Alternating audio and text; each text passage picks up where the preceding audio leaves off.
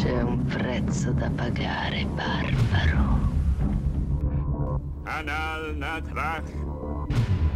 Urfas befad. Dochiel niente. Ne resterà soltanto uno. È la vendetta meno riuscita della storia. È straordinario.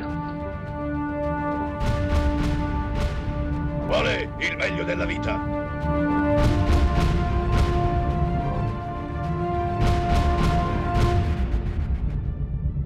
Schiacciare i nemici, inseguirli mentre fuggono e ascoltare i lamenti delle femmine. Chiodi Rossi, episodio numero 17, torniamo alla programmazione standard, torniamo a parlare di film degli anni 80, così siete contenti, a quanto pare. Eh, Sì, siamo i soliti, finito il sono Davide, sondaggio? ciao.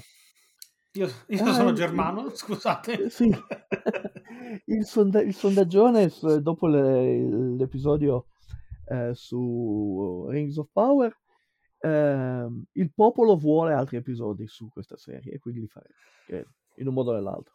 E parte del popolo vuole anche che continuiamo a parlare degli anni Ottanta, ma in realtà non avevamo mai pensato di abbandonare, Eh, Di smettere, Eh, esatto. di smettere. Quando sì. mai? Pot- riusci- forse ri- riusciremo a fare entrambe le, le cose. Speriamo, insomma. Comunque, noi stiamo bene, siamo sopravvissuti all'episodio su Tolkien. Sì, è tant'è vero che non solo siamo sopravvissuti, ma senza vergogna pensiamo di farne un altro. Sì, Eh, e diremo robe ancora più scomode, ma non facciamo spoiler. Non lo so, non lo so, non lo so. Diremo cose scomode. Vediamo com'è il telefilm. Ehm, e quest- su questa puntata siamo, non dico in territorio tolkieniano, ma quasi. Sì, perché, perché abbiamo Eh, John Tolkien, Tolkien Burman. era qui che, Tolkien era qui che copiava eh, Era- dalle fonti di questo film. Abbiamo John Mm. Burman che ci ha provato, ha provato a fare il suo Signore degli Anelli che tutti avremmo voluto vedere, E come? Ehm, ma non ci è riuscito. Esatto. Perché e allora ricordiamo, deciso- nella puntata dedicata al Signore degli Anelli eh, di Bakshi, sì. di Bakshi animato, abbiamo anche Abbiamo trattato parlato. di tentativi di John Burman che voleva fare una- un adattamento eh, Molto libero. molto libero del Signore degli Anelli, in cui insomma, c'era Galadriel che le mostrava a tutti, gente che veniva torturata e altre robe eh, molto interessanti. I fan l'avrebbero certamente molto apprezzato. Da, da Sì, sì, che penso proprio di sì. Possiamo. Probabilmente sarebbero l'unica roba fedele sarebbero stati i nomi, ma chissà quali poi tra l'altro, non tutti secondo Esatto. me. Eh, comunque, Eh, non potendo fare il Signore degli Anelli, eh, ha deciso di fare Excalibur. ha deciso di fare Re Artù, il ciclo della tavola rotonda, il ciclo arturiano, che è, eh, è roba molto antica. E, e Siamo nel dicevo, è una delle- 1981. È una Sì. delle fonti su cui si basa poi Tolkien nella creazione del suo eh, universo eh, immaginario. Eh, Cioè il ciclo nell'81 arturiano, sì. il ciclo arturiano in tutte le Sì, sue varie permutazioni. Nell'81 eh, Borman decide di basarsi sul, prevalentemente sul lavoro di Mallory, eh, La Mort d'Arthur, che è del XV secolo, Sì. eh, ed è forse la versione più eh, popolare, più cortese del, ehm, della leggenda di Artù. Sì, perché siamo, siamo effettivamente in pieno territorio, in piena letteratura medievale. Sì, sì, sì, sì. E il ciclo arturiano è uno dei fondamenti della letteratura medievale. Eh, quell'amor cortese, i cavalieri, le donne, i cavalieri, l'arme e gli amori. Sì, esatto. Ehm, e appunto, soprattutto in questa versione. Le versioni precedenti sono spesso molto più brutali. Come Eh, le fiabe popolari. Esatto, esatto. E le versioni successive sono molto più politiche. È interessante anche questo. Sì, Eh, quindi il probabilmente lavoro- perché a quel punto hanno mh, eh, i detentori del potere hanno capito che le masse potevano essere indottrinate anche attraverso eh, prodotti di Eh, intrattenimento. ma forse, eh, però ad esempio quando arriviamo nel XX secolo ci sono diverse interpretazioni del ciclo arturiano eh, che portano avanti il, come dire, eh, l'agenda dell'autore.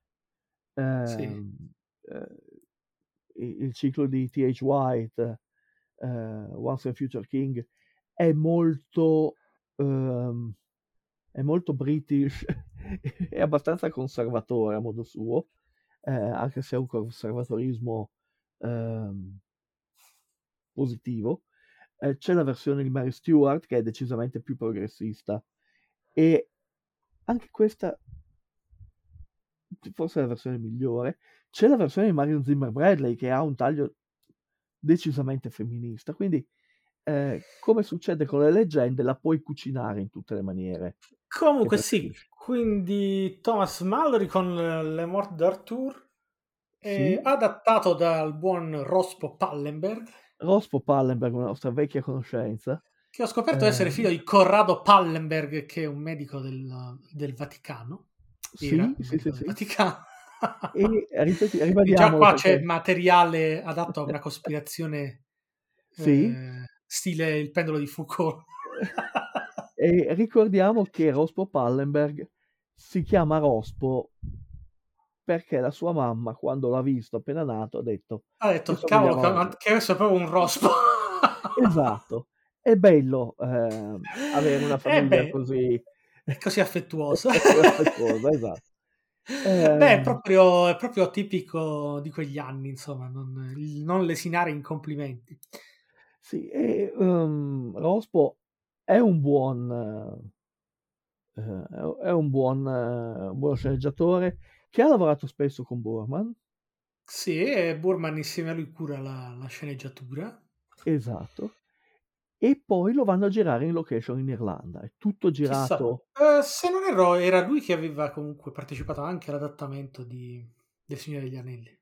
Sì, sì, sì, sì. sì. Eh sì. Che non vedremo mai, ma forse chissà, un giorno qualche ardimentoso lo, lo ripescherà. Andrà a ripescarlo faranno il Borman Cut. Del... Comunque la roba eh, più divertente di questo film è che eh, John Burman eh, l'anno precedente, credo, o comunque il film precedente al Excalibur era stato il seguito dell'Esorcista, l'Esorcista 2, l'Esorcista 2, sì. Col quale sperava di guadagnare abbastanza per finanziare abbondantemente Excalibur eh, esatto. In realtà l'Esorcista 2 è stato un flop di quelli clamorosi. Esattamente. Quindi Excalibur, che è stato praticamente girato nel cortile dietro casa di John Bourne. Eh, e... Sì, ci, ci, lavorano sua moglie e suo figlio. Eh, eh no, ma è anche proprio a livello di uh, scenografia, è andato a, a, nei boschi a due passi da casa sua. Esatto. che aveva già sfruttato per Zardoz, il mitico Zardoz. Certo. Quindi eh, i due film condividono molte sceno- eh, scenografie. Sì, molti eh, ambienti. Sì, sì, sì. E segna fortunatamente per Burman il ritorno al successo. Sì, esattamente, perché fa un sacco di soldi. È uno dei, più, dei, dei film che fanno più soldi nell'81. Sì, in un certo senso spia la strada al fantasy. Eh, illudendo dimostra... un sacco di gente che effettivamente si potevano fare un sacco di soldi. Sì, dimostra che il, il fantasy vende. Eh, sì, è anche, vero che, è anche vero che si, si, basa appunto su, non su proprio un'opera uh, fantasy uh, canonica, diciamo, si basa su, una let- su letteratura medievale antica. Sì, e... sì, sì, sì. Eh, non... è, è, un classico. Con, sì, con influenze magiche certo. eh, che poi possono essere ascritte a um, vari adattamenti, perché ricordiamo che all'epoca le leggende eh, non si basavano su un unico testo, ma erano tramandate, per cui ogni autore che le tramandasse ci aggiungeva del suo. Ci aggiungeva la sua parte, certo. Per cui non esisteva un testo sacro al quale appellarsi, per cui di Re Artù nella ricostruzione di, del personaggio, di tutti i personaggi appartenenti al ciclo arturiano, bisogna effettivamente fare un lavoro di esegesi quasi, andare a, a trovare ogni singola fonte.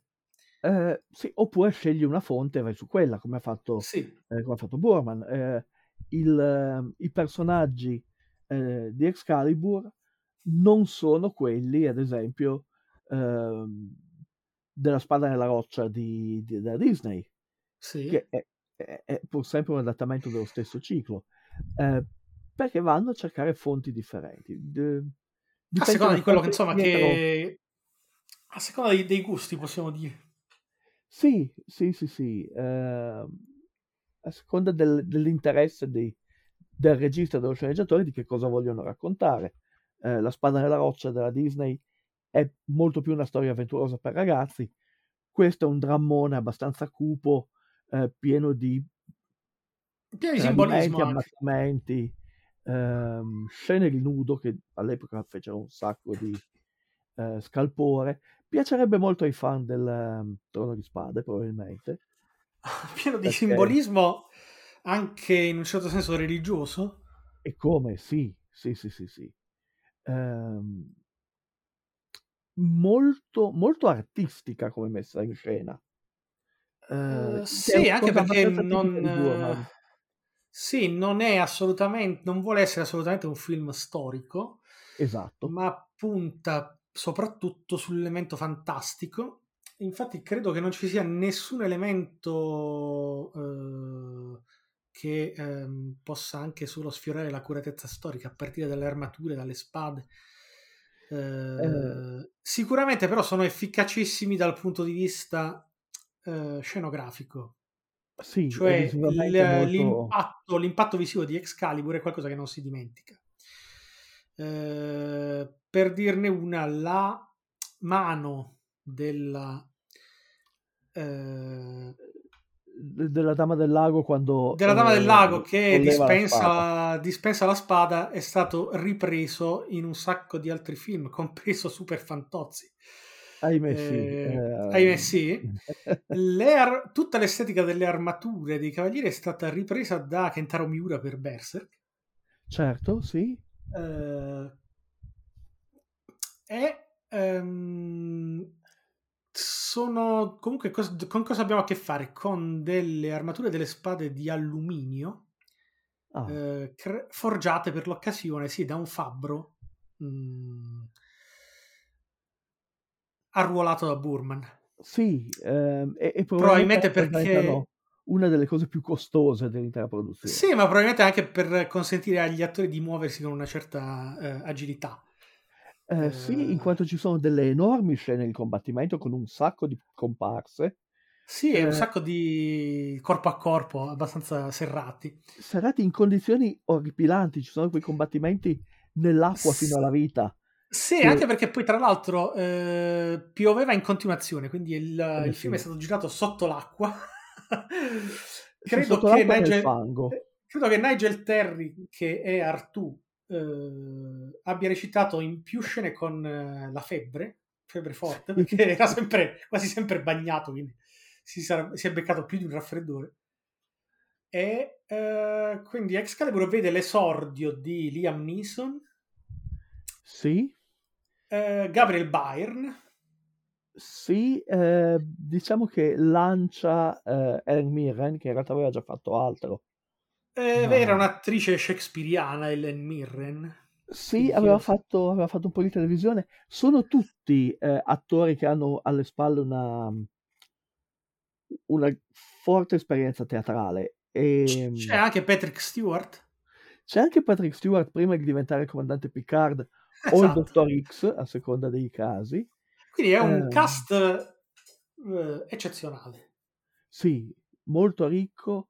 Eh, non dimentichiamoci c'è Nicole Williamson che fa Merlino, Sì. eh, che è, che è un Merlino molto strano.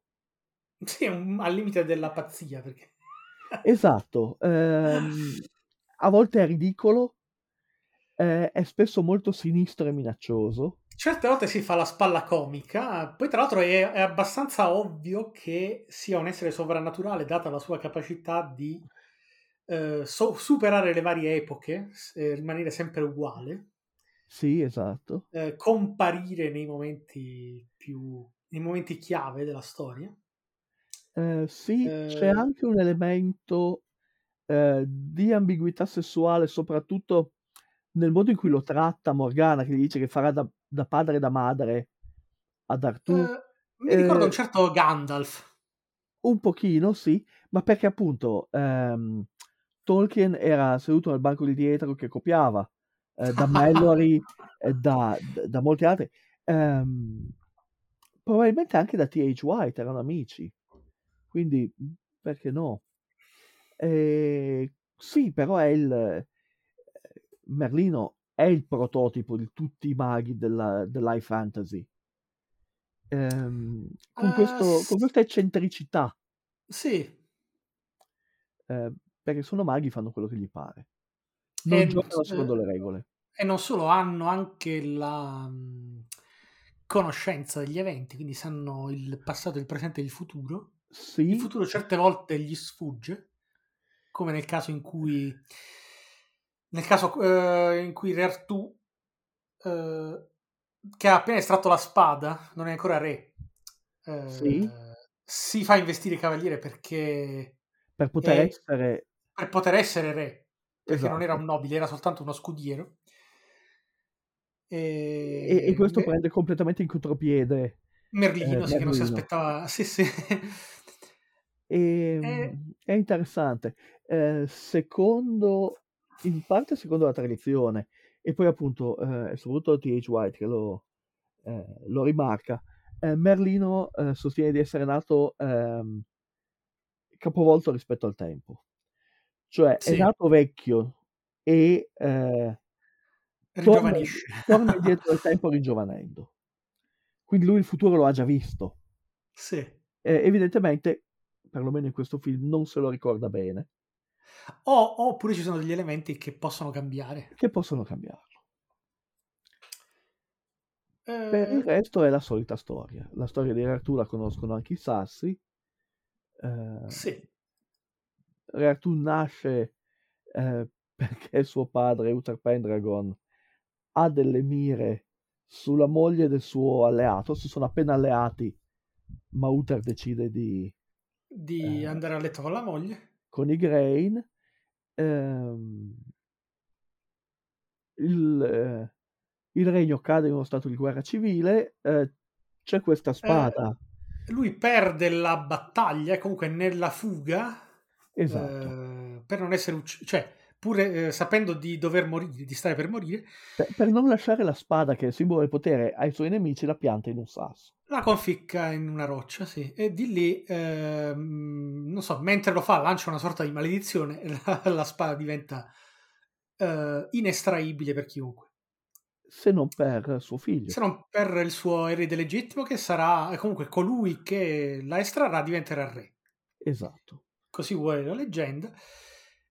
E così narra anche il film di Burman, eh, Eh, sì, portando sullo schermo un allora già 35enne Nigel Terry che però passa che, che fa eh, tutto.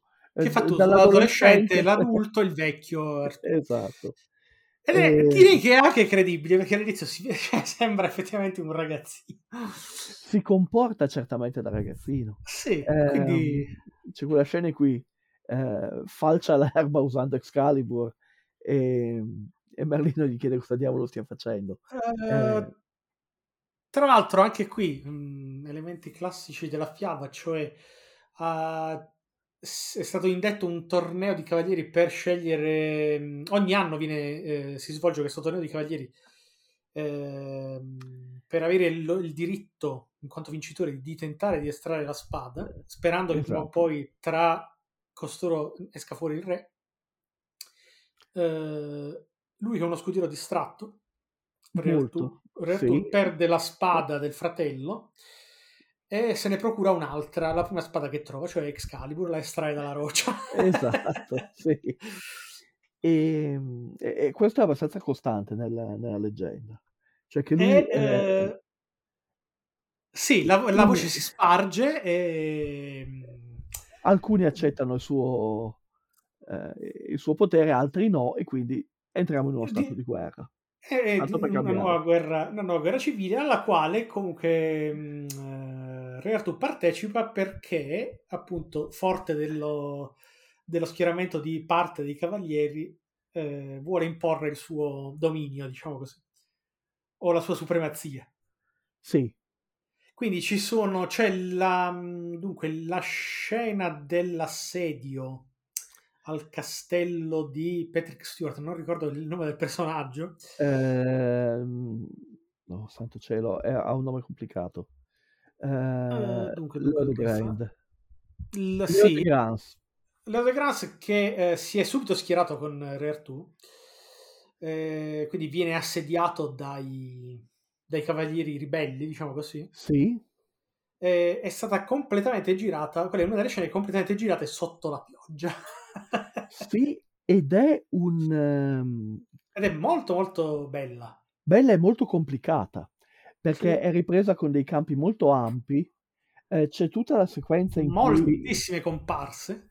moltissime comparse. La scena in cui eh, Artù eh, scala l'impalcatura per arrivare sui bastioni e intanto sotto i suoi uomini stanno cont- combattendo nel fossato contro i nemici. con l'acqua alla gola praticamente perché il fossato ormai è pieno d'acqua.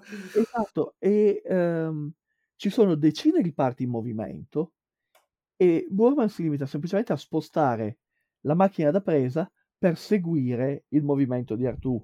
eh, Sì. che...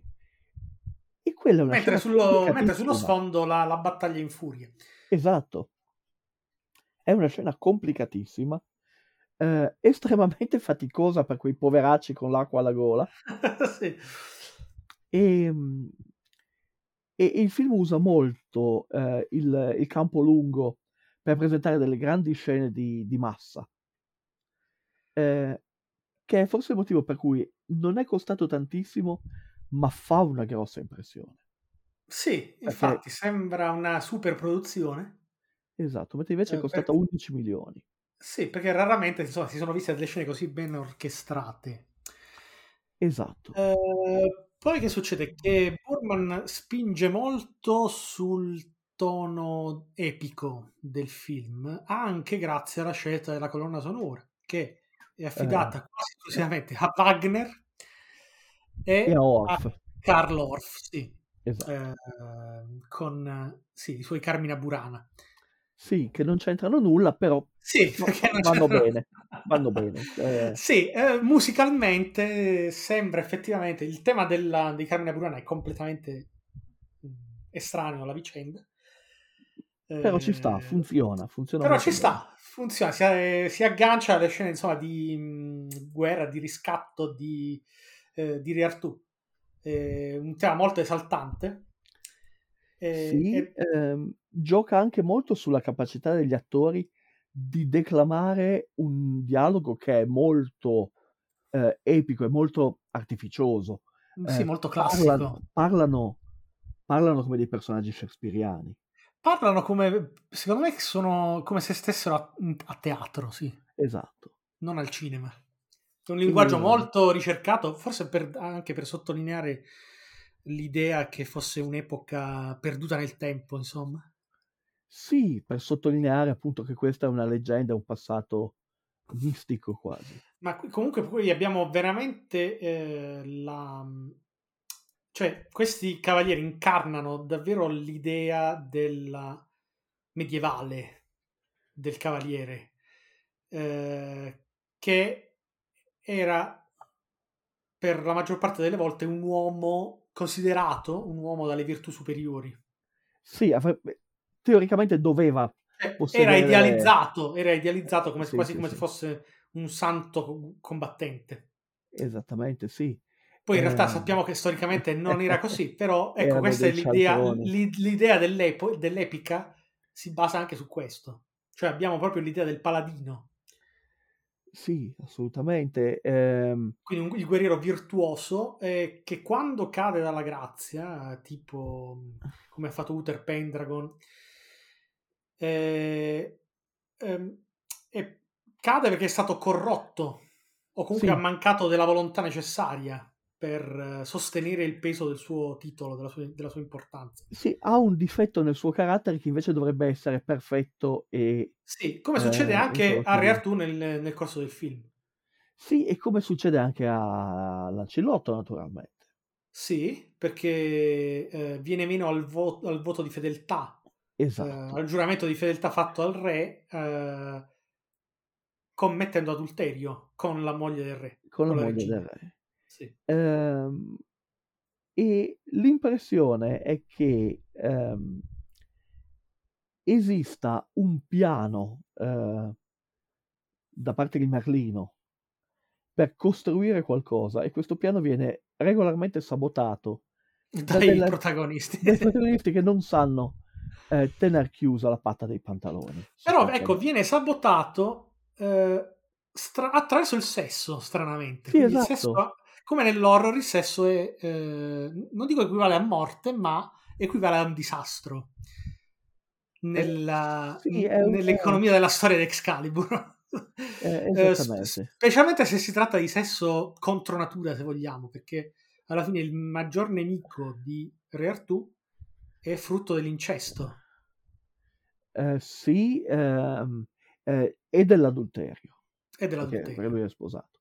Quindi sì, eh, l'infrazione alle regole Sì. eh, porta sempre con sé la catastrofe. Quindi, eh, che poi in un certo senso è anche sesso fuori dal matrimonio, ovviamente, perché qua Certo, è, è l'impostazione è tutta basata sulla ritualità. Eh, quindi il matrimonio eh, legittimo è un'unione fertile, sì, eh, produce meraviglie. Il matrimonio, il, il connubio eh, non deriva da- santificato. dalla- dall'adulterio o, o comunque non santificato o addirittura peggio incestuoso eh, ge- genera mostri. genera mostri e, e qui il mostro è Mordred che eh, tra l'altro da bambino ha interpretato la figlia di Borman Sì, che Eh, tra l'altro era eh, scherzosamente questo film viene detto il film della famiglia Burman perché ci sono tutti. La figlia faceva la, la maga del lago che dava la spada, interpretava la maga del lago. sì, deve starsene immersa sotto la superficie con un tubo per respirare e la spada Sì, nessuno avrebbe mai immaginato, parlando di Excalibur, che gli attori dovessero recitare sott'acqua, però è successo. Successo, esatto. La moglie di Burman è la regina Igraine, eh, la madre Sì, di sì. E il figlio di Burman è il figlio di eh, Artù e, Morga- e- Morgana, sì. Esatto. E, Eh, abbiamo forse l'analogia più forte del film, quella che vuole eh, Re Artù e il suo benessere corrispondere al benessere della terra, della terra intesa, intesa come sì, regno. Sì, sì, sì. Eh, in questo eh, ci sono dei riferimenti Sì, sia a delle pratiche medievali reali, cioè il, il re era un po' il garante dello sta- del- dell'ordine. dell'ordine e della stabilità del- dello Stato.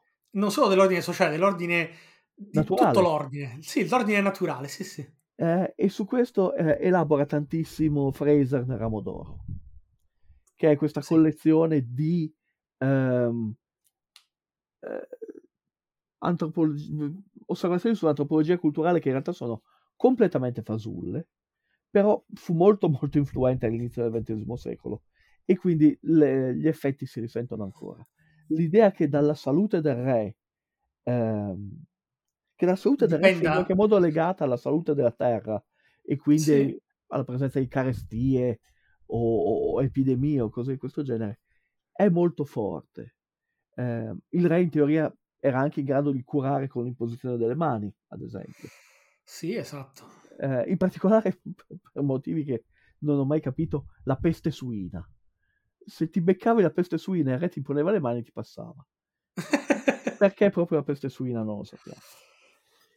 No, E- questo sfugge anche a me. Però era mh, l'idea, insomma, dell'unzione, Sì, eh, che poi anche i re venivano unti prima di essere Certo. incoronati. E era una sorta di passaggio di consegne. Cioè, il re veniva investito della grazia divina sì, e a quel esatto. punto era portatore della grazia divina e quindi effettivamente eh, rappresentante di Dio sulla terra. Eh, naturalmente, fermo restando che il Papa era superiore, L'autorità spirituale, chiaro, certo. Sì, esatto. Eh, la- l'autorità del re, almeno nell'alto, eh, nel- nell'alto medioevo, era Sì. assolutamente eh, ambivalente, Sì, cioè era sia statale che spirituale. sì, e, e in questo c'è anche, tra l'altro, una cosa interessante. C'è un parallelo con eh, la concezione tipicamente cinese del mandato celeste. Sì, Vale a dire, se tu sei il re e ehm, la tua posizione è certificata, diciamo, allora tutto all'interno dello Stato va bene, non ci sono carestie, non ci sono epidemie, non ci sono eh, rivolte. sì, Nel momento, in cui le cose contrasti, cominciano, nel momento in cui le cose cominciano ad andare male, vuol dire che gli dei hanno ritirato la certificazione. E ehm, nel Medioevo occidentale è più o meno la stessa cosa. E, e lo vediamo nel film. Nel momento in cui Artù eh, infrange le regole e fa delle cose che non dovrebbe fare, scatena sventure sul- scat- che si abbattono su, su tutto esatto, il, cioè, il a- regno. alla fine a pagare sono i poveracci eh, che muoiono di fame, si beccano le malattie, la guerra. Sì, perché poi tra l'altro c'è anche il contrasto tra Artù e i cavalieri della tavola rotonda, perché si basa su un'idea abbastanza rivoluzionaria per l'epoca di eguaglianza, almeno per quanto riguardava le decisioni. Sì, infatti la tavola è eh, rotonda e non lineare perché non c'è sì, nessuno che sia a esatto. capotavola. Mm, però nel momento in cui c'è la, la crisi, diciamo così, eh, Re Artù ha rotto anche, per colpa anche di Lancillotto soprattutto, eh, con eh, i suoi cavalieri, o almeno con alcuni di essi. Sì, sì, sì, si, si genera la discordia all'interno di questo gruppo che invece Sì, e a, e a questo unito. punto, a questo punto la discordia si abbatte su tutto, su tutto il resto del regno, sulla Esatto. popolazione, sui, sui raccolti, ci sono carestie, disastri, eh, alluvioni, eccetera. E infatti è indicativo il passaggio mh, in cui, avendo recuperato, diciamo, la sua eh, unità spirituale, mentale, eh, al passaggio in Reartù fioriscono gli alberi, eh, fioriscono i... la natura rifiorisce. La, la- la natura si risveglia, si torna, Esatto. torna a essere sana. Però prima di questo c'è tutta l'epopea di Percival, Che deve andare a cercare il, il Graal, naturalmente. il Graal, e quindi qui c'è proprio tutta la- l'epopea eh, religiosa eh, che non fa altro che rafforzare l'identificazione di Re Artù eh, come strumento divino. Sì, Perché a- alla fine Re Artù è il Graal.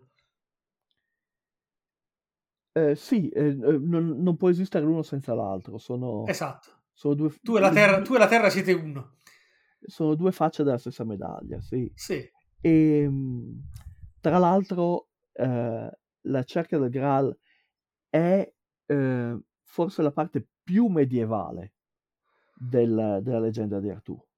È Eh, anche la più, forse la, visivamente la più interessante perché Percival proprio si fa strada in questa terra ormai devastata. Sì, è quasi Quindi, post-apocalittico. eh, sì, sì, sì, se- eh, sembra è- Max a un certo punto. sì, perché si aggira attraverso foreste piene di cadaveri, eh, campi ormai devastati dalla- dalle, dalle malattie, eccetera. eh, gente che è ridotta alla- ai minimi termini. Sì, Eh, arriva, arriva in vista di questo albero eh, dove Mordred ha, appeso, sì. ha appeso tutti gli altri che hanno fallito nella loro cerca. Sì, che adesso ricord- eh, sì, tutti gli altri cavalieri che, non- che, eh, si sono impegnati nella ricerca del Graal, perché si sono tutti separati per, ognuno per cercare il, il Graal col quale curare Re Artù. E eh, naturalmente Percival, anche a livello, anche storicamente, a livello leggendario, è quello che ci rie- che riesce è l'unico che nella- riuscirci, sì. nell'impresa, sì. E anche qui, ecco, la- l'idea dell'albero degli impiccati è poi ripresa da Kentaro Miura nel primo episodio di Berserk. Sì, ehm, è ripresa anche da Dan Simmons in Hyperion. Mhm. Eh, il, il mostro al centro della serie di Hyperion, eh, lo Shrike, eh, in- infila eh, i cadaveri sulle spine di questo grande albero metallico. Sì, penso, cioè, adesso eh, mi, è- È mi sembra molto interessante questa specie di transmediaticità del, della narrativa, cioè forse è una delle prime volte in cui forse eh, altri prodotti si ispirano a un film. In questo caso eh, un libro e Sì, poi un fumetto. sì, eh, ma proprio perché è un'immagine così forte. Sì, Ehm, è, è decisamente ad effetto ed è sbagliata. Cioè l'albero con tutti questi corpi appesi è qualcosa che capovolge la natura. La natura Eh sì, è un, sì, è un albero dai frutti morti, Esatto, letteralmente. esatto. Quindi eh, c'è un forte simbolismo. No, perché E adesso anche per veramente, quanto riguarda eh, Conan il Barbaro, che è dell'anno successivo, eh, sì, lì le immagini più forti, cioè la crocifissione di Conan, sì, eccetera, sono derivate dalla- dai libri, dalle storie di Howard. Allora, Certo, nascerà una strega, sì. Eh, qui invece riesce Burman a creare un immaginario fertile che poi andrà a influenzare anni dopo tutta una serie di autori. Compreso, così dice lui, non so come, perché Zack Snyder nel suo Batman contro Superman. Santo cielo. Ebbene sì. Questa Tra è l'altro è così, è così appassionato Zack Snyder di questo film che addirittura lo inserisce eh, i genitori di Batman prima di uscire ed essere ammazzati nel vicoletto. Sì, Stavano a casa a guardarsi Excalibur. santo cielo. Che brutta morte. Eh, Quindi non so perché lo citi così a sproposito, visto io al, al di là delle- della citazione eh, esplicita non riesco a vedere altre influenze di, di questo film nel suo, ma per, non comunque lo so, lo forse, diamo per assodato. eh, forse a Snyder Forse la, la corruzione di, di Superman. ma, eh, no, forse gli piace eh, il tono così eh, epico e così E scuro. religioso, Così religioso in scuro anche, sì, sì. Ehm, poi chiaramente non ha le capacità per fare ci ha messo del suo, ha provato forse a, a ri- riproporlo con dis- di risultati ambivalenti, diciamo così. Esatto, diciamo così. Ehm, perché Burman è un regista estremamente visivo. Ehm, Eh, il, eh, il solo modo in la maniera in cui usa il verde, la luce verde sì, esatto. film è eh, spettacolare. Ehm, Che poi è quello che contribuisce anche a rafforzare l'idea che, eh, di stare assistendo a eh, un- eh, una storia magica, sì, sì, sì, sì. completamente staccata dalla, da qualunque pretesa di realtà realtà. storica o di tradizione storica. Cioè io vi, vi sto proponendo una eh, storia che deriva dalla letteratura arcaica. Eh, non vi sto però dicendo che le cose sono andate così. È una storia fantastica, godetevela perché eh, trasmette certi ideali, certi valori, eccetera. Sì, sì, sì. Eh, Eh, non ha alcuna pretesa di realismo. Non ne- credo nessuna anche pretesa di ammaestramento, nel senso che non è che vuole, far, vuole convincerti che effettivamente ehm, l'identità tra eh, regnante e benessere dello Stato sia eh, vera o, o- o necessaria.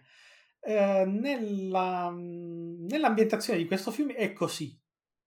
Eh, ed è apprezzabile perché alla fine è un meccanismo che riesce. Alla fine la ricerca di, di Percival è eh, sentita Sì, dallo sì, ti, spettatore. ti- ti trasmette, eh, ti trasmette delle emozioni. Sì, anche se lo, sei, scopo, anche se, anche se i valori sono completamente opposti eh, certo, rispetto a quello che può essere stato rappresentato nel film. È comunque appassionante, ecco.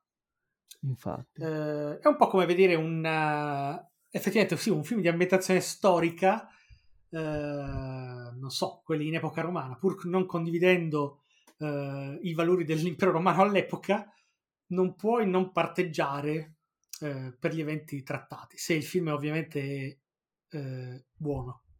Sì, sì, sì, sì. E, proprio perché eh, Borman riesce a essere un, un regista epico, a essere davvero epico. Sì, sì, ne ha- ce l'ha nelle sue corde.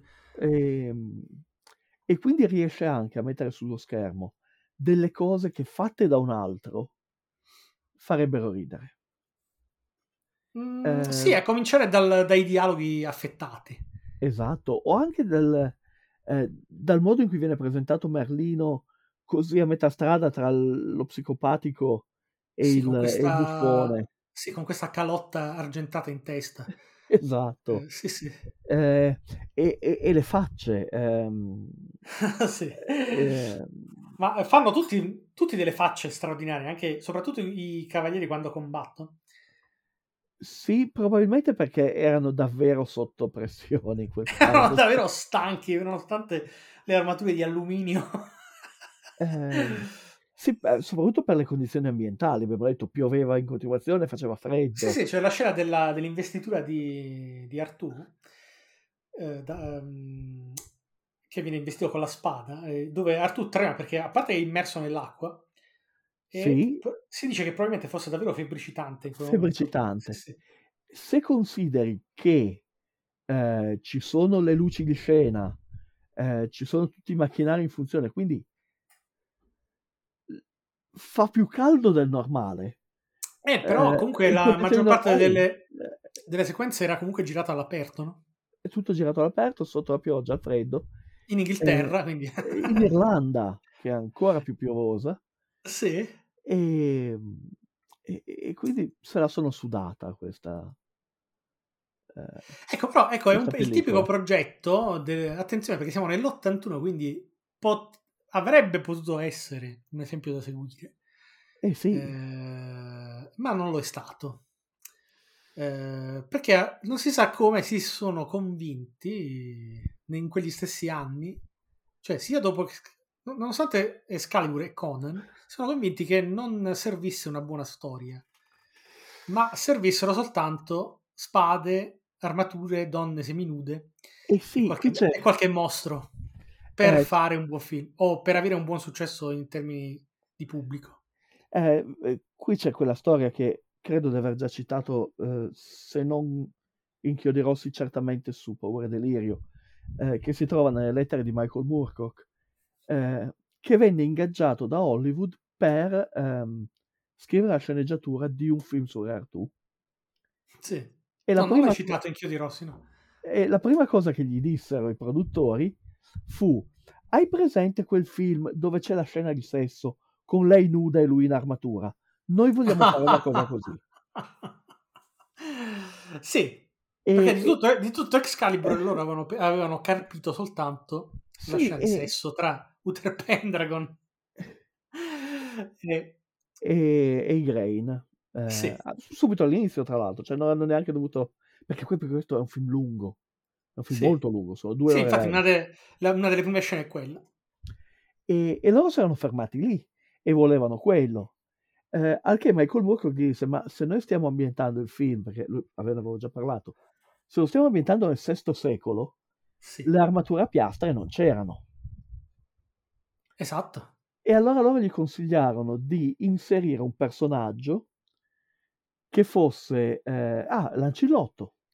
Lancillotto è il eh, guerriero, ecco, un guerriero così potente perché lui ha inventato la corazza completa. Sì. Ehm, e, e quindi ha questo vantaggio tattico, è l'uomo che ha inventato la- l'armatura. Però Michael, Michael Moorcock, cacciato dal set di 2001 da Kubrick. sì. E f- che finisce immischiato in questa cosa orribile. Sì, per fortuna ha avuto modo di scrivere le sue storie, perché altrimenti e a gli avrebbero punto stroncato la, la carriera.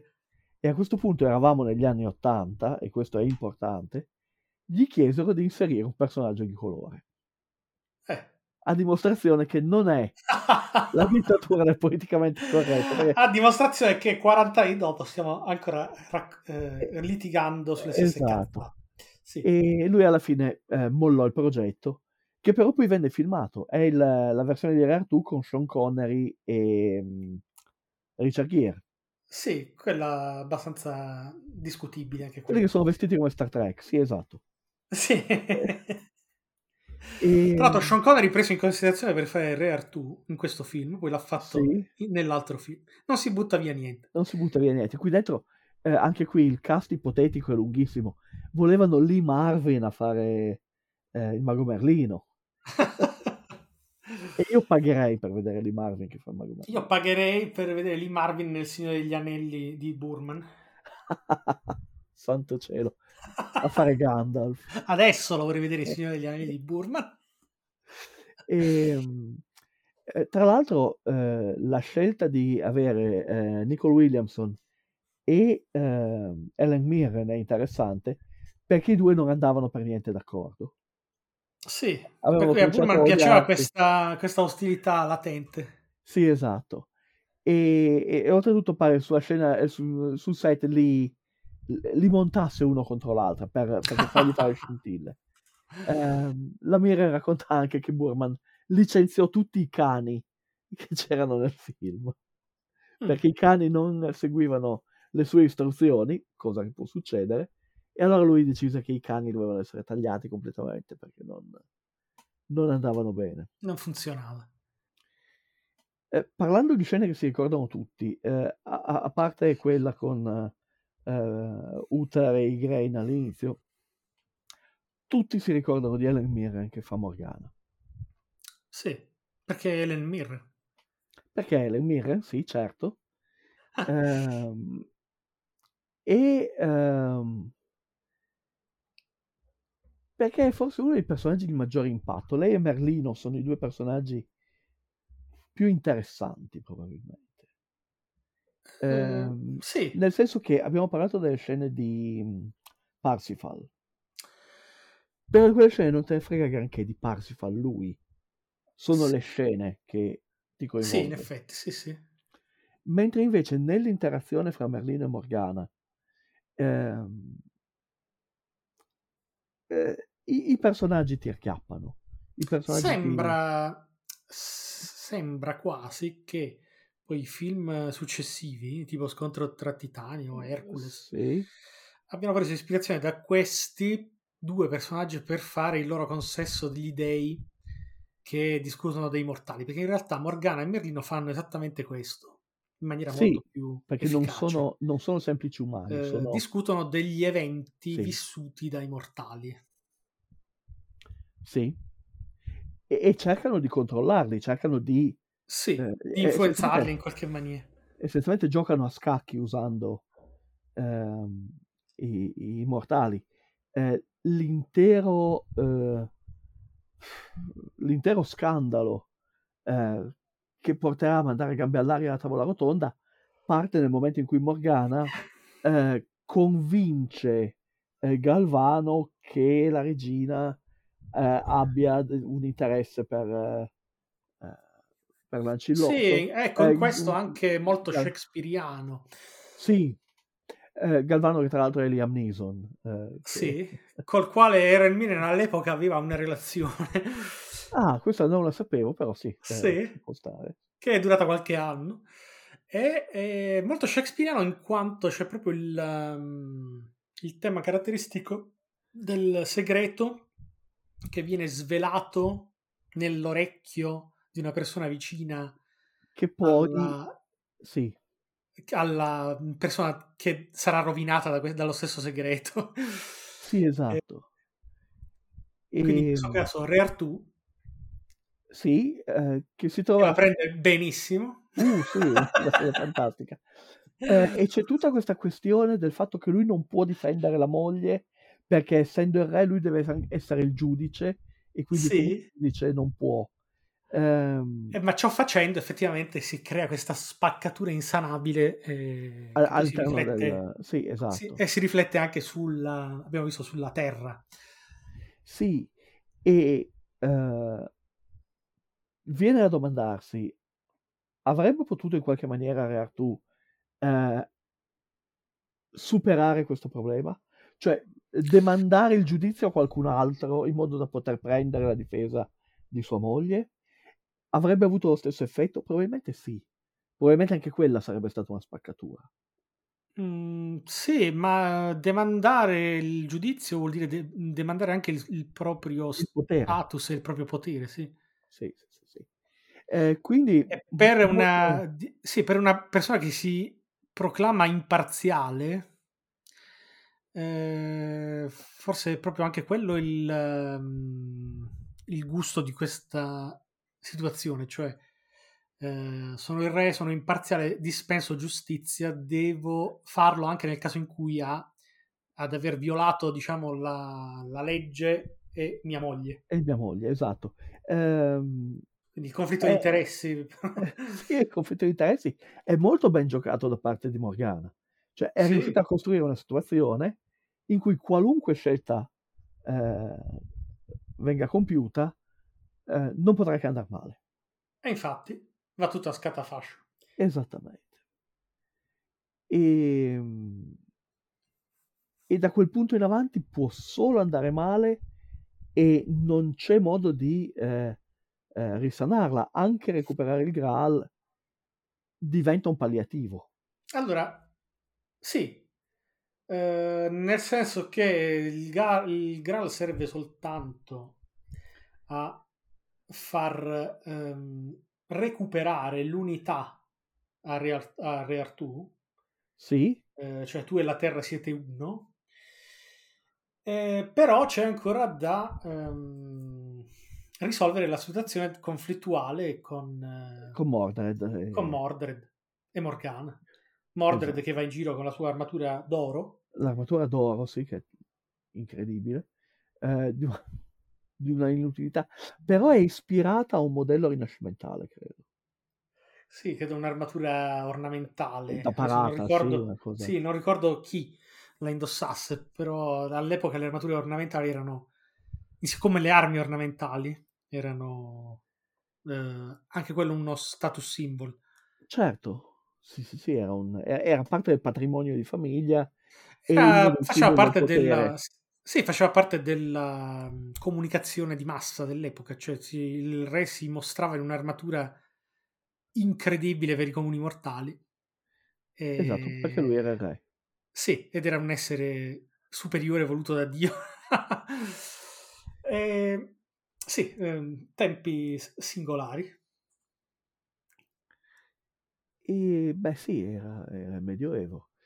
Ehm, E, e la situazione con, eh, con Mordred non è risanabile perché Mordred è il simbolo, o meglio, non è risanabile ehm, in maniera facile. No- non è Perché possibile è il, il semplicemente... simbolo, è- è il simbolo del peccato. Esatto.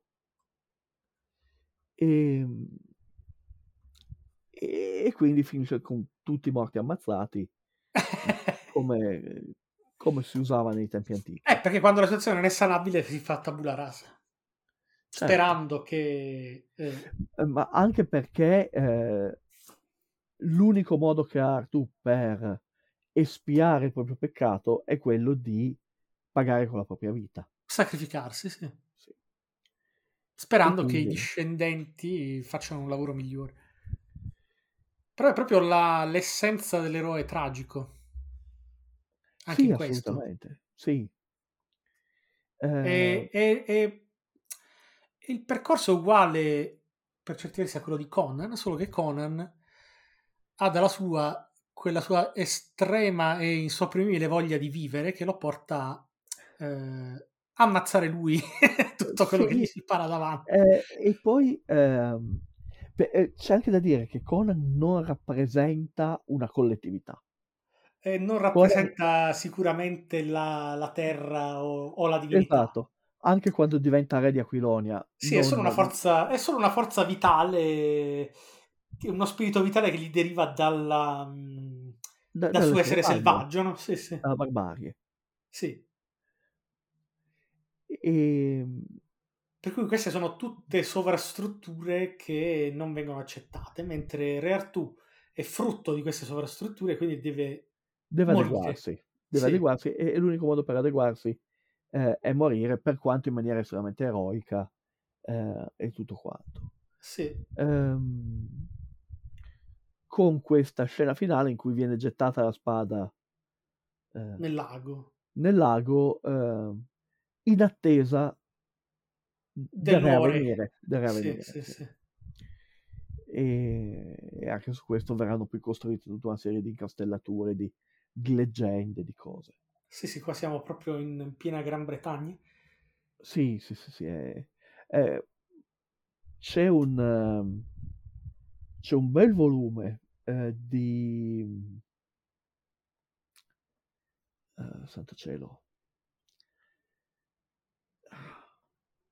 Di Ackroyd che si intitola Albion, che analizza come ehm, le leggende arturiane abbiano influenzato la cultura inglese dal Medioevo fino, fino all'inizio del XXI secolo. Che poi sono un tentativo da parte della, della civiltà sassone e normanna Sì, eh, di costruire appunto di ricostruire su una base eh, di mitologia comune una nuova civiltà eh, che prendesse le distanze dalla- dal dominio romano. del dominio romano, sì. Poi ci sono tutti i vari studi che vogliono che Excalibur fosse addirittura la spada di un generale romano. Sì, Eh, eh, Sì, ricostruzioni filologiche del nome, quindi praticamente è, è è- come se avessero, è come nel- ogni volta che eh, c'è sostanzialmente da una vecchia, da una civiltà morente se ne crea un'altra, eh, la civiltà che nasce eh, ehm, prende il suo passato, non lo rinnega, ma lo trasforma, lo rielabora. eh, sì, lo rielabora per i propri scopi, no? Sì, sì, sì, crea una mitologia fertile sulla quale puoi costruire tutta una serie di eh, anche istituzioni, perché no? Sì, sì, sì, sì. Il il libro che dicevo sono andato a cercare con, con Google. eh, ha come sottotitolo Le origini dell'immaginario inglese. eh sì, E, un in immaginario effetti, estremamente fertile, sì. sì, e, e che risale essenzialmente allo scontro eh, eh, prima fra Celti e, e Sassoni, poi tra Sassoni e Normanni. Sì, Eh, ci sono anche dei pezzi di vichinghi qua e là che eh, ci si infilano e, sì, sì, e sono tutte robe che... e Sì, sono eh, tutte cose che nascono tra la caduta dell'impero romano sì, d'Occidente e eh, l'anno 1000. sì, c'è anche la teoria eh, che eh, Artù sia originariamente Artorius Sì, sì, un, un romano, un, sì, un sì. romano e mm, eh, ci ha scritto eh, dei romanzi Manfredi, se italiano, sbaglio. Manfredi, Sì, sì, sì. eh, Sì, uno l'ho eh, letto. L'ultima Manfredi. legione credo che fosse, l'ultima legione. Sì, credo, sì, e ci hanno anche fatto un film Sì, eh, che era... peccato che è fuori portata, perché altrimenti... Sì, sì, sì, fuori non era, portata temporale, sì. non era male, No, non ehm, era malvagio, ma neanche il libro in realtà. eh, aveva poco a che vedere con il mito di Artù canonico, ma No, perché naturalmente detto, Manfredi parteggia assolutamente per le origini romane. beh, è chiaro, Sì. eh, è, il, su- è il suo brand. Sì. Ehm, però la cosa divertente è che, come abbiamo detto fin dall'inizio, qui non c'è un canone, perché questo è un corpus di idee e di immagini che poi ciascun autore ha riadattato sull'arco Eh, di sì. quasi 1500 anni. E anche sulle fonti storiche e archeologiche che poi man mano vengono scoperte. Certo, Eh, perché alla eh, fine, insomma, si, si basa sulla, sull'idea che dalle- dalla caduta della civiltà romana, che però non si era sì, mai spinta oltre il Valo di Adriano, eh, la comunità che è restata, la, la, mh, la società che è rimasta, mh, senza più contatti con, con la capitale, abbia creato appunto una propria civiltà. una propria Anche, civiltà, sì. anche grazie all'influenza insomma, dei popoli limitrofi, i, i gallesi, gli, gli irlandesi, i Eh, vichinghi, certo, eh, i, i, i pitti dal nord. Sì. e gli scozzesi. Eh, sì, eh, ci sono persone che da, Quindi da potrebbe essere decenni che cercano, cercano Camelot, cioè qual era la città storica, sì, la località sì, storica. esatto, potrebbe effettivamente essere che Artù fosse Arctorius. Eh, alla al- ai fini dell'intrattenimento non importa poi molto, nel senso che No, una leggenda vale l'altra, perché è un mito talmente fertile che non, non stanca in realtà. Esatto, proprio perché è ehm, infinitamente rielaborabile. C'è anche quel, ehm, quel film con... eh, credo si chiami Artù anche quello, so, ha a che fare sempre con Artù. Adesso ti vado a cercare i dettagli.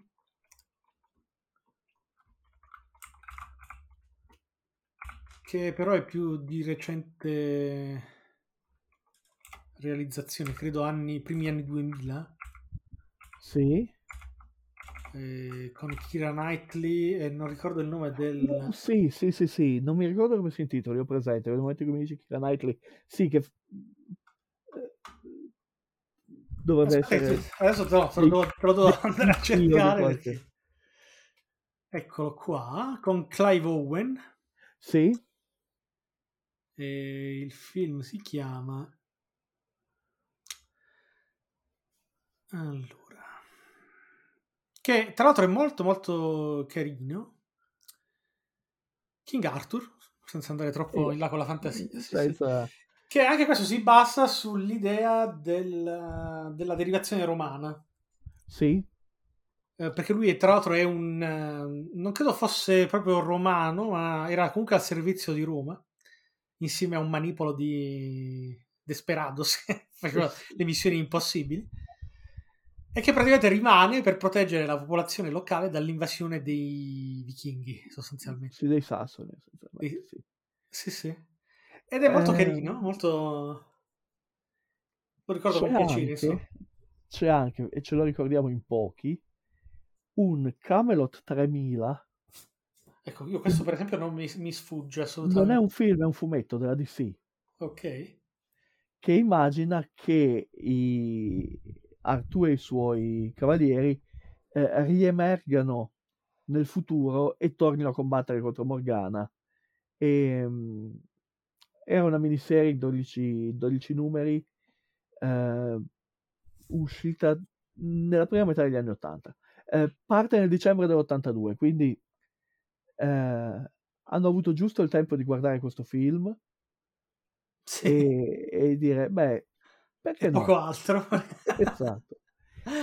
Ma Ehm, è, è molto... vabbè, alla fine sostanzialmente i, mm, i valori su cui si, si è, è stata costruita questa storia sono universali, cioè la- il senso di giustizia, la fedeltà, la- sì, l'amicizia, la collaborazione.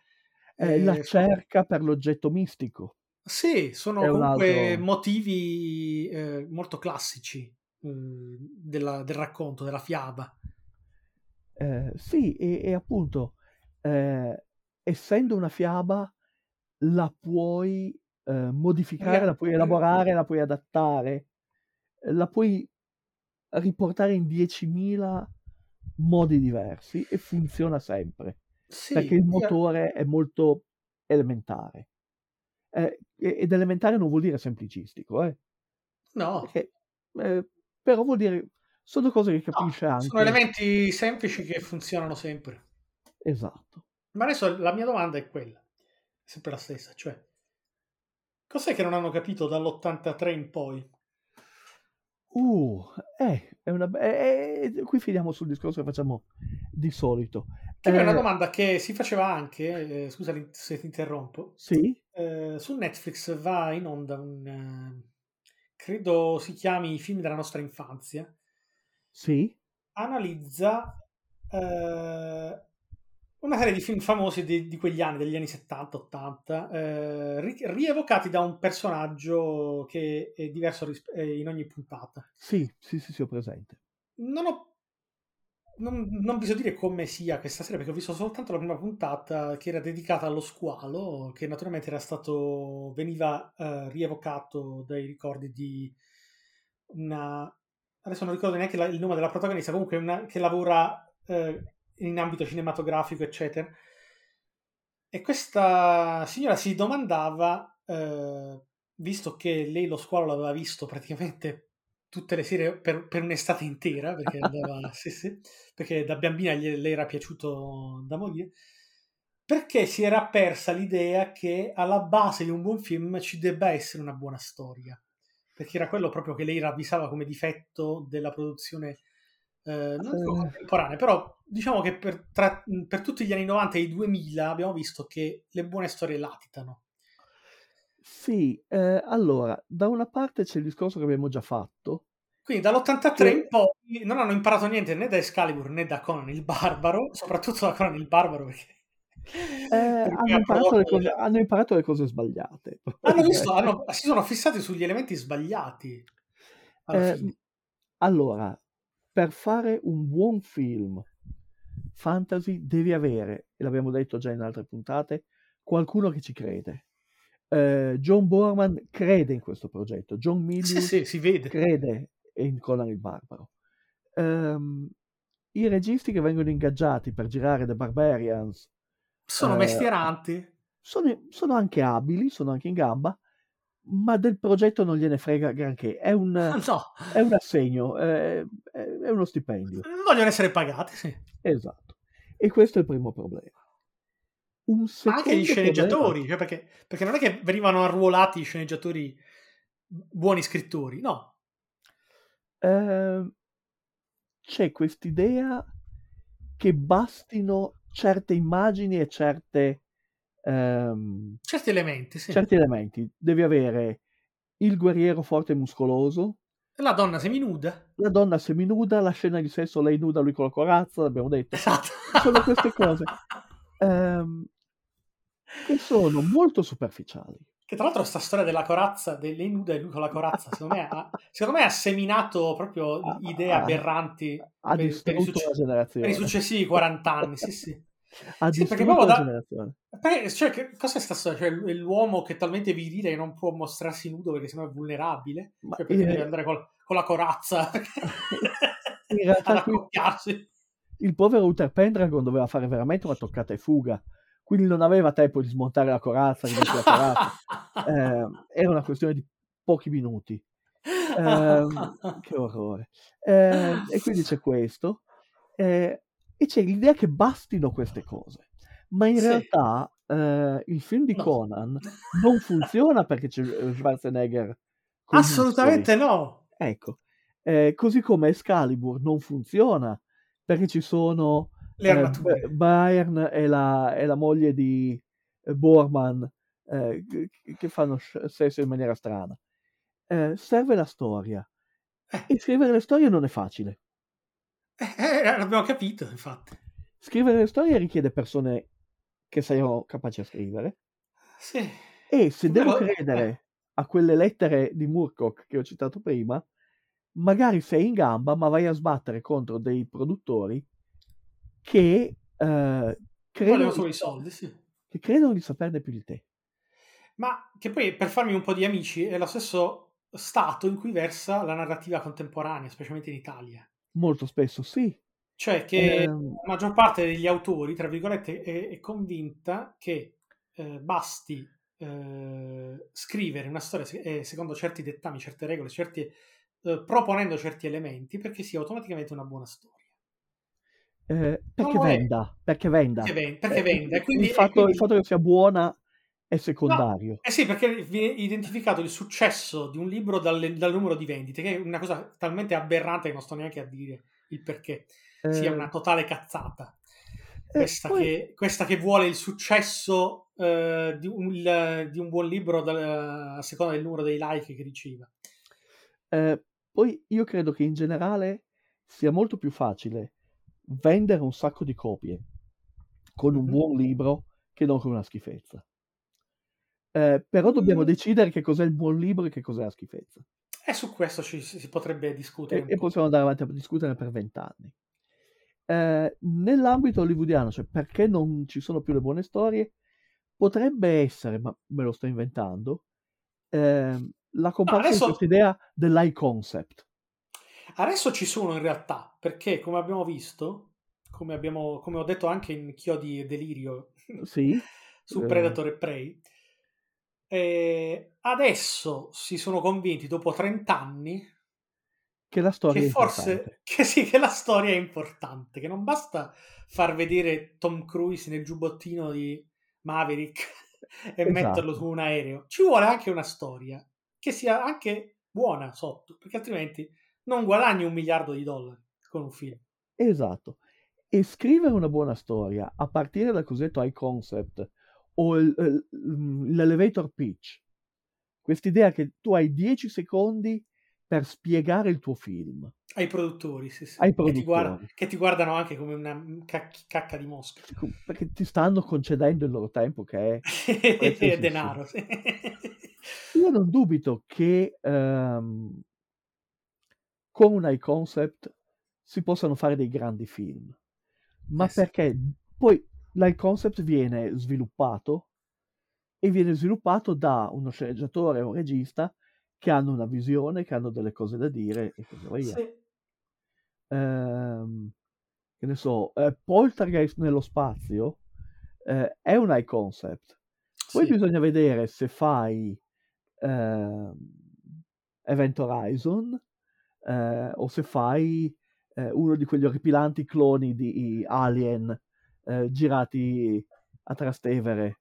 eh, Sì, Alien, Alien 2 veri. sulla Terra, sì. ecco, esatto. Ehm,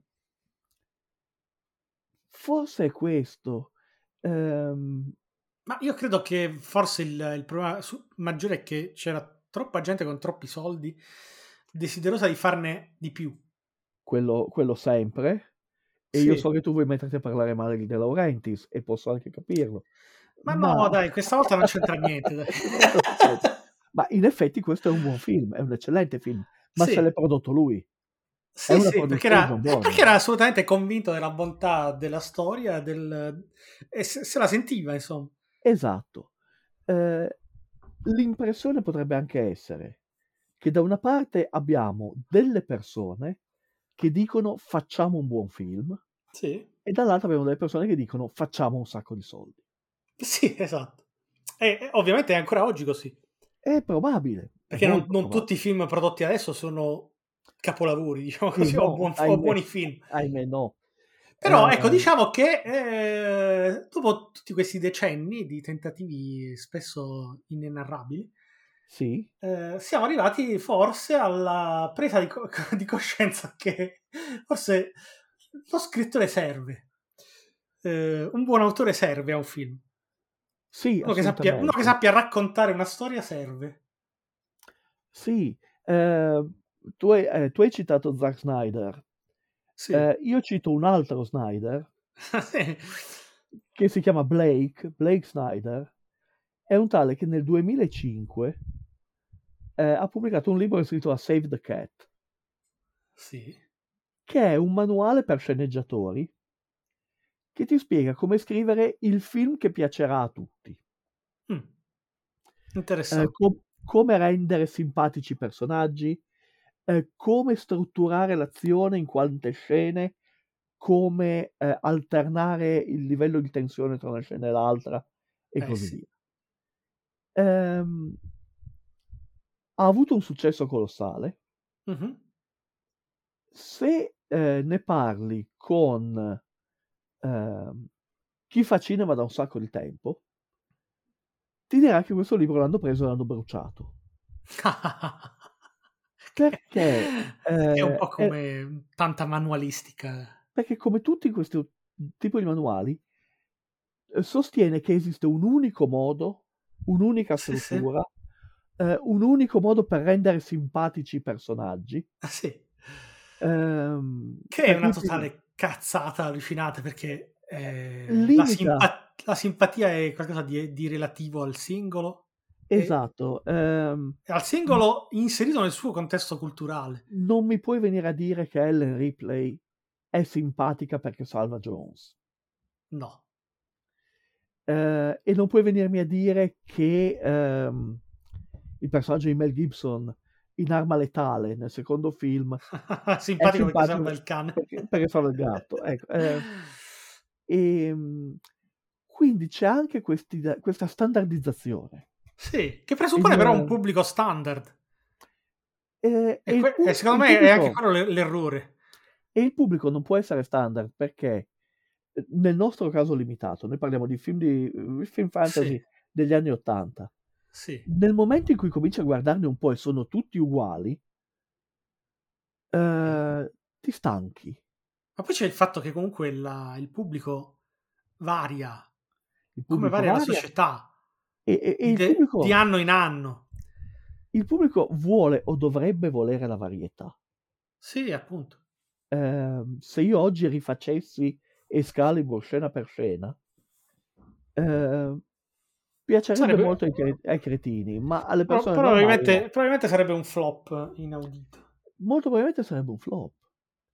Eh, o piacerebbe ai nostalgici che, ah, che bello, mi ricordo ancora, ho visto il film quando ero ragazzino. Ma è anche perché ehm, c'era eh, che faceva lo stesso purtroppo, cioè, questo è un discorso che riprenderò eh, Sì. nella puntata, eh, in una puntata che verrà. Ok, Ma si deve comunque sempre tenere presente che il tempo passa.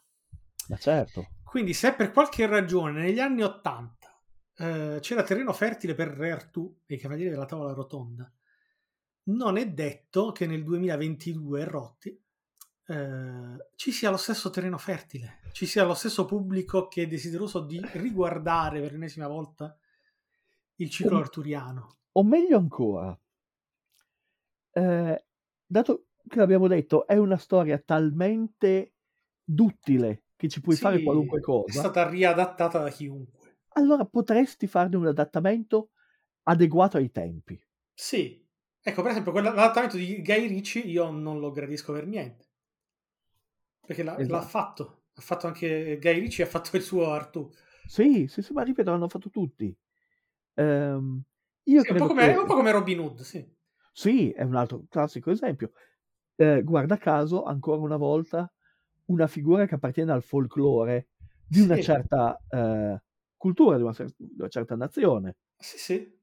Ehm, Beh, non è stato un impero per niente, insomma. sì, esatto.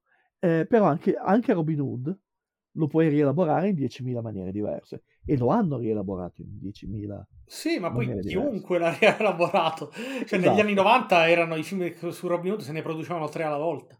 Sì, ne hanno fatto recentemente una versione orripilante Sì, col Che- cappuccio, sì. che bisogna vedere solo per eh, scoprire, sì. scoprire che cos'è Sì. brutto. Sì, perché volevano pro- probabilmente riagganciarsi ai fan di Assassin's Creed, non so cosa Sì, esatto. fare. E- ed è veramente orripilante finita, con, finita giustamente nel dimenticatoio. sì. Con Taron Egerton, sì. Ma io non so neanche chi, perché veramente là mi, mi sono fermato alla locandina. A me Robin Hood piace, mi me li sono guardati tutti quelli degli anni 90 e anche, e anche i precedenti, degli- dei decenni precedenti, però questo proprio l'ho saltato perché non ce la faccio fisicamente a guardarlo. Questo commette un errore gravissimo, che è quello di voler restare nell'ambientazione pseudo-medievale, che poi è molto pseudo, Sì. è infinitamente pseudo. Se avessero preso la storia di Robin Hood e l'avessero adattata ehm, agli anni 2000, eh, alle rivolte sociali nelle strade degli anni 2000, eh, ci sarebbero le stesse scene, la popolazione che lancia le molotov su- sulla polizia, solo che non gli puoi dire che quella è la guardia dello sceriffo, no, Sì, sarebbero, sarebbero più simpatici, sì. Sarebbe più, eh, sarebbe più vivo, sarebbe Eh più sì. intelligente. Sì, sì, sì. Ehm, però, per tornare alla domanda topica, perché hanno perso il tocco, credo che ci siano decine di motivi che vanno a combinarsi. E, e i risultati sono abbastanza eh, dubbi. Molto Sì, chiari. oddio, cioè, per me c'è un motivo di speranza, appunto, come ho detto, che Sì, oggi abbiano centrato almeno due o tre film mh, derivanti da grandi franchise che avevano tutti i presupposti per essere dei disastri, invece si sono rivelati degli ottimi film. Ehm, e, e forse è proprio la risposta al fatto che in passato i film fatti seguendo eh, il template standard, Il manuale. il manuale, hanno avuto dei risultati molto mediocri. Mm. E considerando quello che oggi costa un film di produzione e di promozione, eh, allora magari rischiare qualcosa in più per riuscire a, a venirne fuori bene, Pagare qualcosa in più per... eh, sì, pagare un buono scrittore, eh, avere del coraggio, correre dei rischi. Eh sì. Correre dei rischi è fondamentale, io credo. E Sì, un po' come si... stiamo parlando di un film che è un'infilata di rischi incredibili. Sì, un po' come appunto si faceva negli anni Ottanta, cioè comunque il fattore rischio, eh, il salto nell'ignoto, mh, era una costante. Esatto. È ovvio che oggigiorno, con produzioni di 200 milioni di dollari, eh, uno non vuole correre dei rischi, però senza mh, correre nemmeno uno, eh, si finisce per appiattire Per appiattire qualunque, qualunque narrazione. Sì. E, e d'altra parte sei, sei veramente come produttore, come studio, nella situazione di dover chiamare uno, dirgli qui ci sono i soldi, fai quello che ti pare. Sì, perché io praticamente coraggio fare una per una decina d'anni, diciamo forse negli anni dal 2005 al 2015, io ho, ho avuto una sensazione di déjà vu perenne Sì, andando sì, sì, a sì. vedere qualunque film e qualunque film vedessi era prevedibilissimo perché era fatto appunto seguendo degli schemi fissi. Esatto. E eh, i brutti film degli anni Ottanta di cui noi ogni tanto parliamo sono ancora una volta dei film prodotti da eh, un produttore o un gruppo di produttori che non vogliono correre nessun rischio, Che che è accaduto- pensano di sapere, Sì, sì. di sapere che cosa vuole il pubblico E glielo danno. e, e glielo danno. Vogliono un pesce più grosso di quello di Spielberg, vogliono eh, dei, ma- dei barbari più muscolosi di quelli Sì, che tra l'altro non è un caso che eh, in tutta la, la serie di film sugli squali Sì. non siano mai più riusciti a eh, girare un film bello come il capostipite, perché non è solo Bruce nell'acqua che, No. divora, che divora Flint, divora il bambino sul materassino, eccetera. È la storia, è la Esatto. storia di questi E- tre personaggi così differenti che si trovano sulla stessa barca. Esatto, e tra l'altro il film è molto meglio del libro. A Sì. dimostrazione che puoi anche partire da un libro molto molto mediocre. Sì, dovrei, devo, devo citarti Kubrick per forza? No, dai, non No, facciamo, però- non, non alteriamo, non alteriamo, non, non spargiamo odio. Però lo sappiamo che è così che funziona. Sì, sì, sì.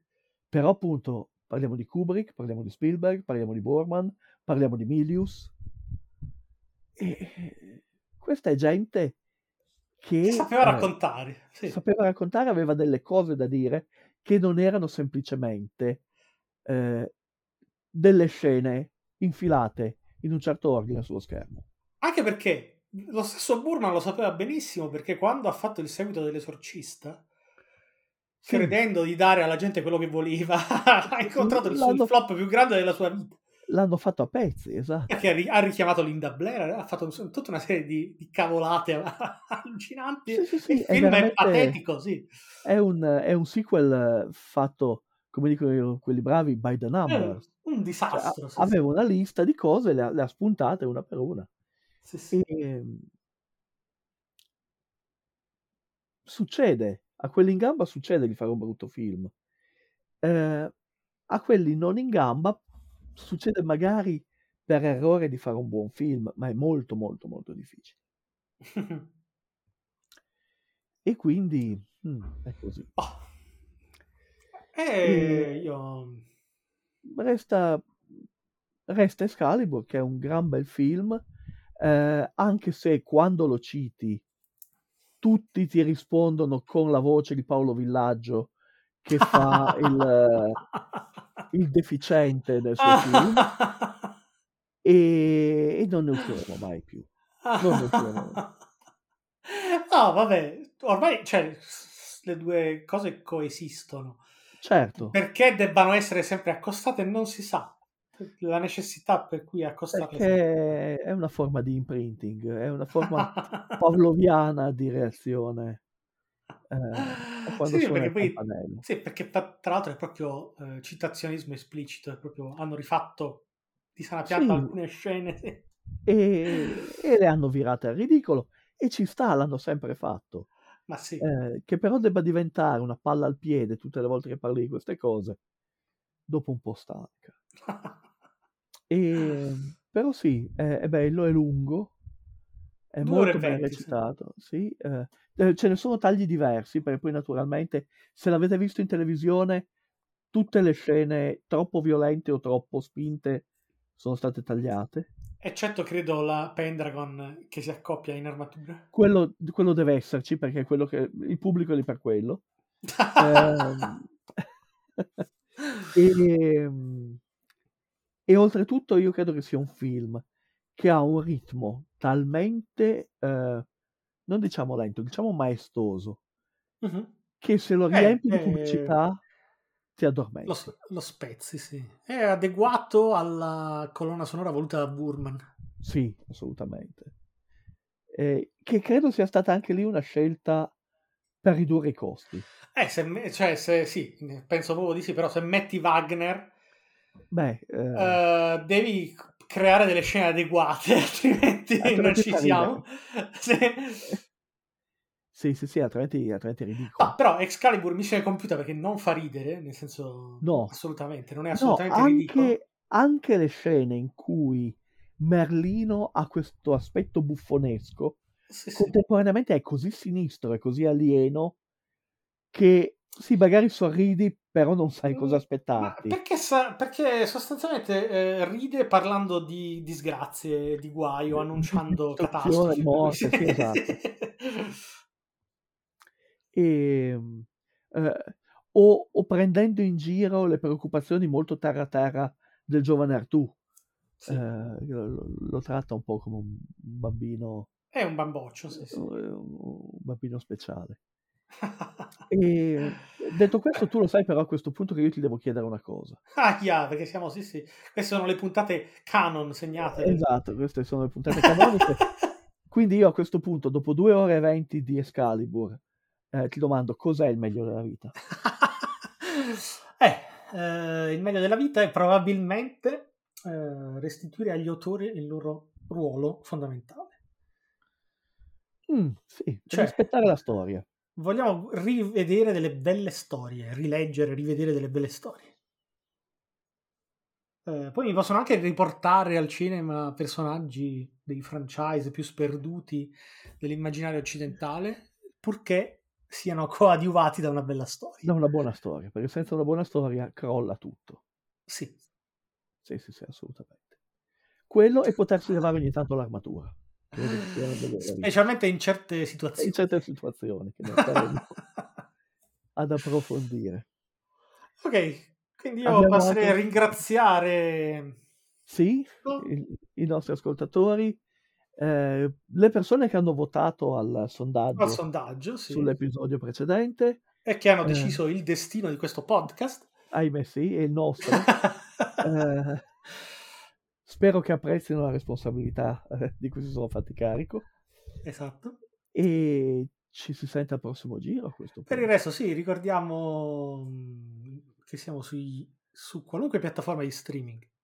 Più o meno sì. eh, Se volete raggiungerci, siamo su Facebook e su Instagram con Sì. Chiodi Rossi. Se volete comunicare c'è, con noi, siete, siete i benvenuti. Sì, c'è il mio blog Book and Negative, dove c'è eh, dove linko tutti gli episodi. sì, sì, sì, dove si può chiacchierare eventualmente. E Eh, per il resto, grazie del seguito. Sì, continuate a seguirci, continuate a consigliarci alle persone che odiate e noi cercheremo di mantenere un buon livello nei limiti del possibile. Eh, parlateci quando avete voglia. Guardatevi Excalibur. E guardate Excalibur, eh, non solo per quella scena famosa. E con questo, grazie. E Grazie e alla prossima. Ciao. Ciao. Ciao.